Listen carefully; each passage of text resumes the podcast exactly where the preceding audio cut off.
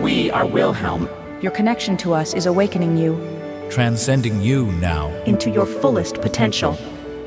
These are Your life operating instructions.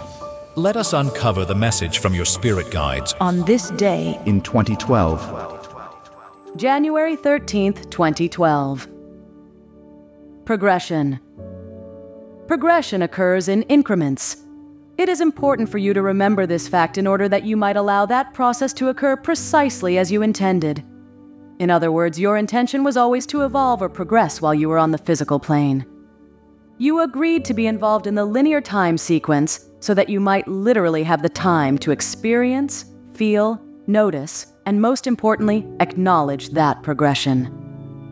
Many times you place a particular amount of judgment on your life experience because you think that time should move much faster or you should be in a different place. You never intended for it to be a race.